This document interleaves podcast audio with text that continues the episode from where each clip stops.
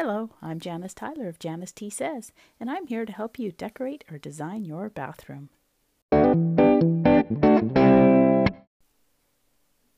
Hello, today I'm going to start something new. Instead of doing what I've been doing, which kind of rambling away on random different bathroom topics, I'm going to create a whole series, a five part seminar series of different topics all about how to create uh, your dream bathroom. So, this first series, episode 101 through 105, is going to be how to buy bathroom fixtures. I've kind of been asking folks what they need help with, and they just keep coming back with everything. So, I am going to start with the very first item that I think every person needs to decide on as soon as they start their project.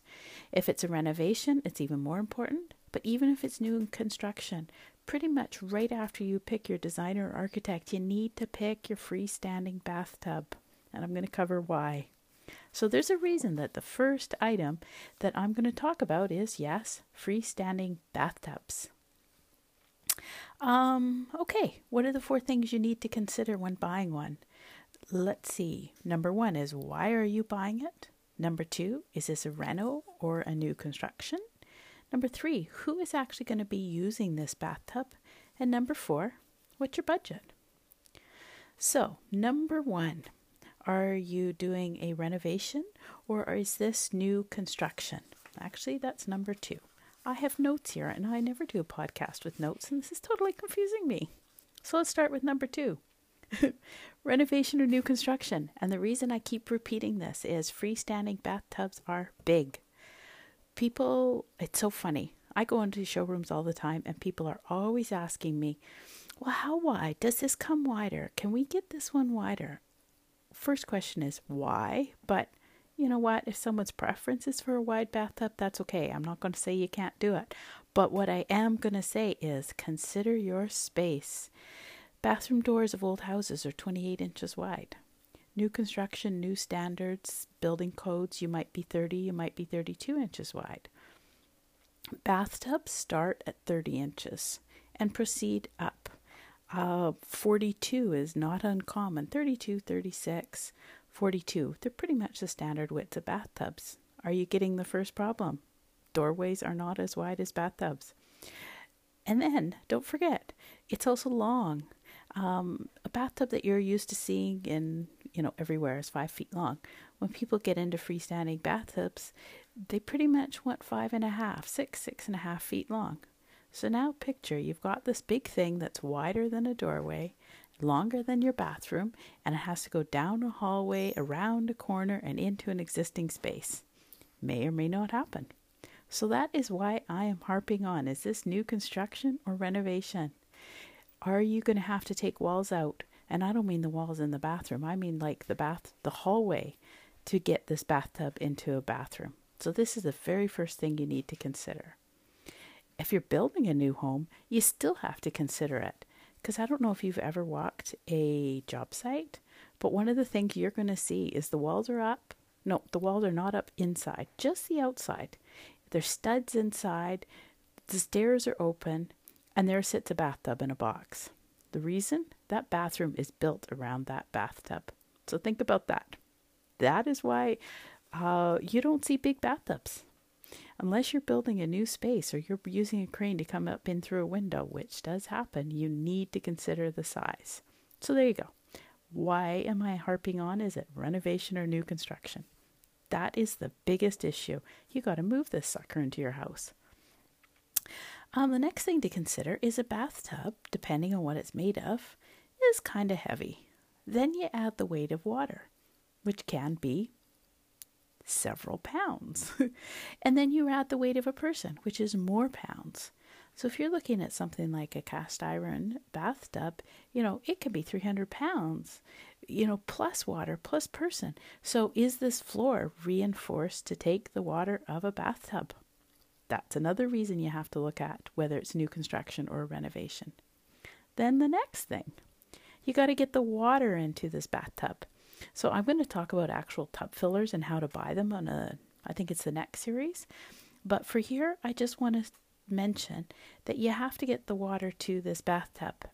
So now it's not up against a wall generally, so you can't have it just coming out of the wall like it always is, not at the end of a bathtub. Mostly you see it coming out of the floor. Well, we don't generally run water under the floor in our bathroom. It's running in the walls. So again, is this new construction or a renovation? You have to have the water to be able to get to the faucet or the tub filler to fill the bathtub. So that is why you're going to be asked that when you go into a showroom or when you start working with your designer or your architect. And then the other thing is bathtubs are big. Oh yeah, I said that. But they hold a lot of water. So the other thing is how big is your hot water tank? And people say, well, it's 50 gallon hot water tank. Well, that's okay if it's brand new. And you never will get a full 50 gallons of hot water from a 50 gallon tank. The older the tank gets, the less hot water you're going to get. That's probably not going to fill a bathtub. Uh, this is actually a perfect use for one of these on demand hot water systems. If you're looking at renovating or building a new home and you're going to put in a big bathing freestanding bathtub, look at the hot water um, on demand. Okay, that's my tip number two out of order, which is actually supposed to be number one. Um, and if I am going quickly and you're thinking, oh my goodness, she's going to talk about too many things, I am making a workbook that accompanies this whole series. So uh, at the end of episode 105, uh, it'll be available, but you can absolutely, anytime between now and then, uh, just go to janicet.com slash 100 and that's the number slash 100 and you'll get the uh, link to download uh, just you know kind of the placeholder. And at the end of this episode i will send out not the end of the episode the end of the series these five episodes i'll send you the workbook that goes with each of these five topics. So you don't have to rush and take notes. Okay. If i overwhelmed you yet? Uh, there's things that are really cool with uh, freestanding bathtubs. You know, we all can picture them sitting in the middle of a room looking really grand and elegant. But when you're designing your space, there's a few other fun things you can consider. Some of these bathtubs have a flat back, so you can literally put them right up against the wall, which is a great space saver. It's also great if you uh, I don't know, have pets or dust or anything. You're not going to be chasing damp dust bunnies around the backside of a freestanding tub if it's in really close. Uh, you can get ones that have two flat sides and fit into a corner. Uh, they're really cool. Some of them are very modern looking, some are very traditional. What else? You can also get them down as small as 54 inches long, which is really great because they don't take up a lot of space. And when I get to talking about who's going to use them, you know what? Look at them. They might be something that you want in your home. So let's move on to my messed up order here.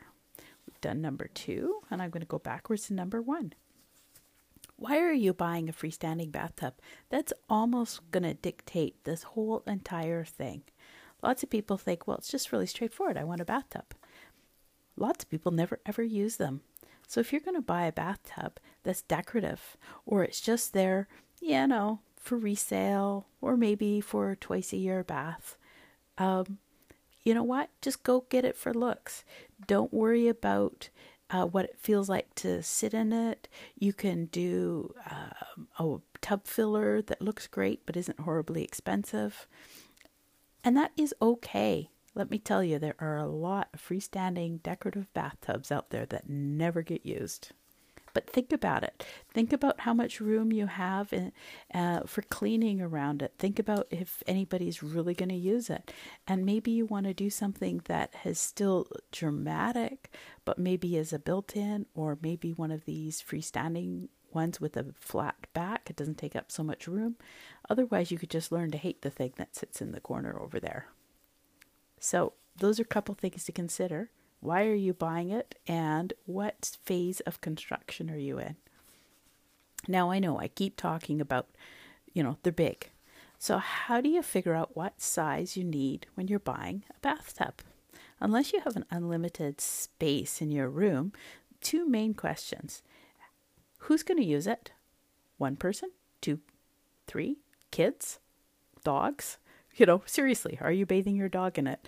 Um, or is this a spot where the kids love hanging out? Or is this a romantic spot where two adults uh, enjoy a drink at the end of the day and discuss all the uh, uh, angst and good things that have happened? Or is this the spot of solitude that one person's going to sit in?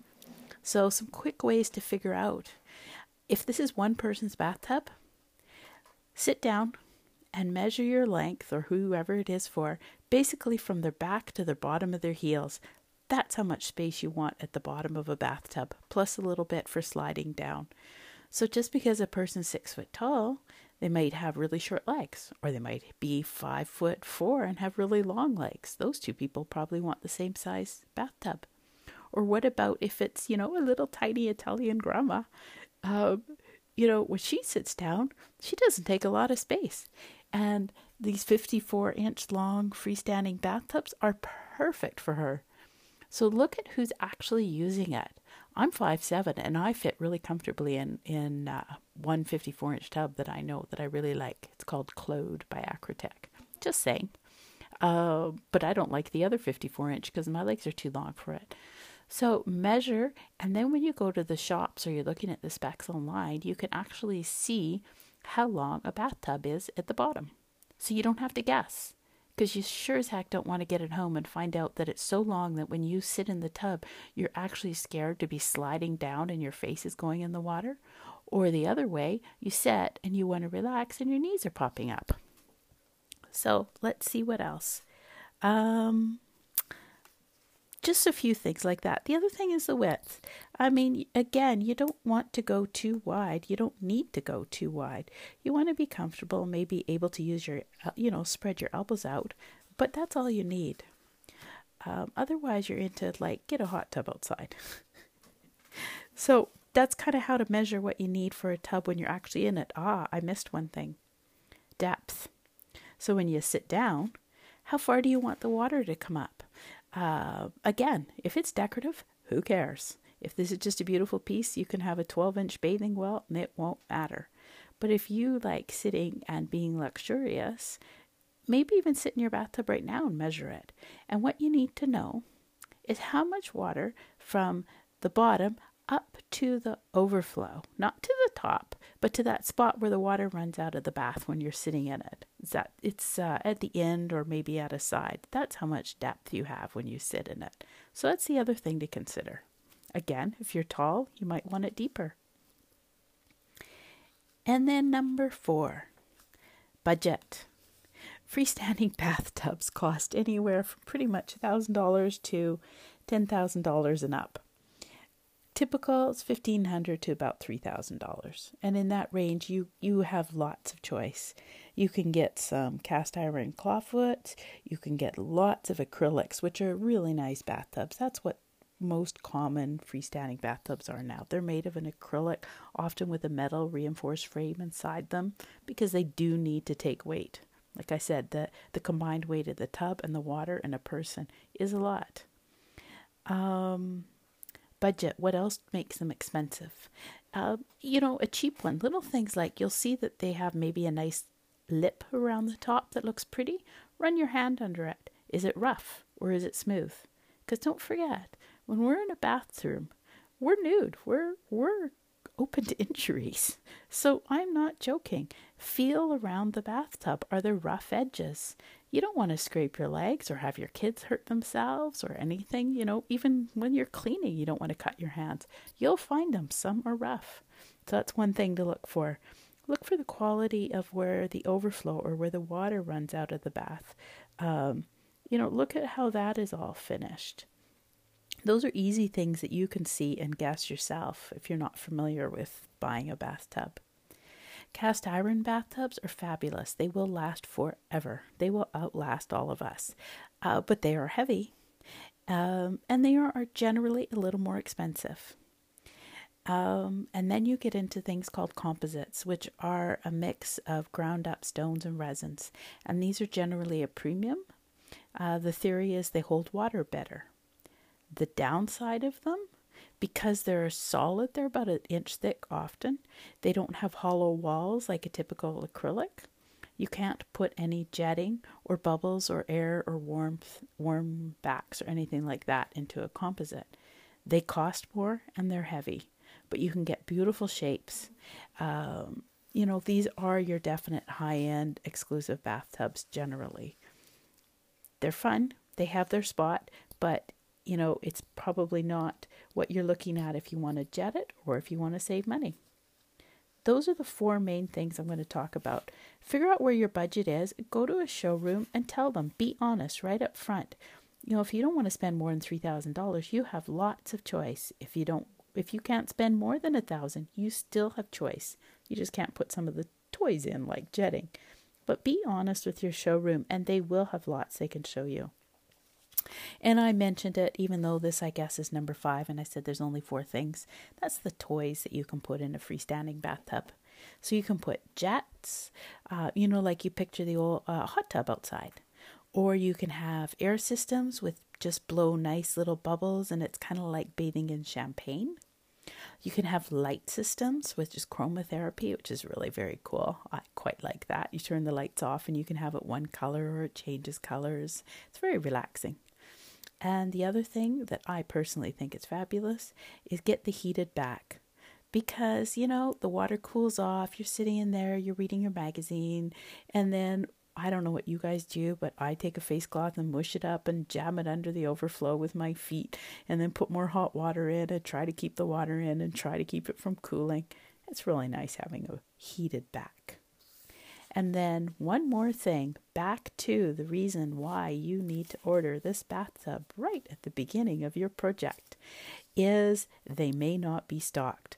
A lot of the freestanding bathtubs aren't, and especially if you want to add toys. So the fact that you need them on site early in the building process, you really need to dis- decide what you want quickly because you can't afford to wait four months for a bathtub to come while they're putting off doing walls and maybe tiling and all sorts of things while they're waiting for your bathtub. So there you go. Uh, I guess I actually covered five things. Uh, what you need to look at for when you're buying a freestanding bathtub. Is it a renovation or a new construction? What's your budget? What's your time frame? Who's using it? These are all the things you must consider when buying a freestanding bathtub. Who knew it was so much work? You thought you could just go out and buy something pretty, right? Anyways, there you go. You didn't need to take notes because don't forget, I said I've got a workbook coming. So, yeah, join me tomorrow. We'll move on to the topic of how to buy an alcove bathtub. And again, uh, just send an email to Janice T, or not an email, just go to janicet.com slash 100 slash 100 and get on the list and I'll send you a workbook that will cover all five topics.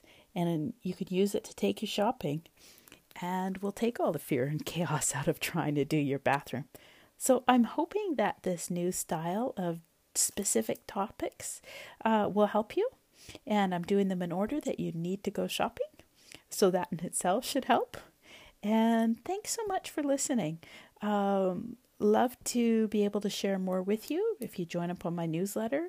I do things like review products, um, new funky things that I see out there, tell you about upcoming events or uh, my new products. So that's janicet.com on my website, right on the first page. You can sign up for my newsletter. And anywhere you want to follow me, you can find me on all the socials at Janice T Studio. That's Instagram and Pinterest and everywhere. So again, thanks so much for listening. Uh, I hope this was some help. And yeah, go on over to janicet.com slash 100 and get signed up for the workbook. Thank you.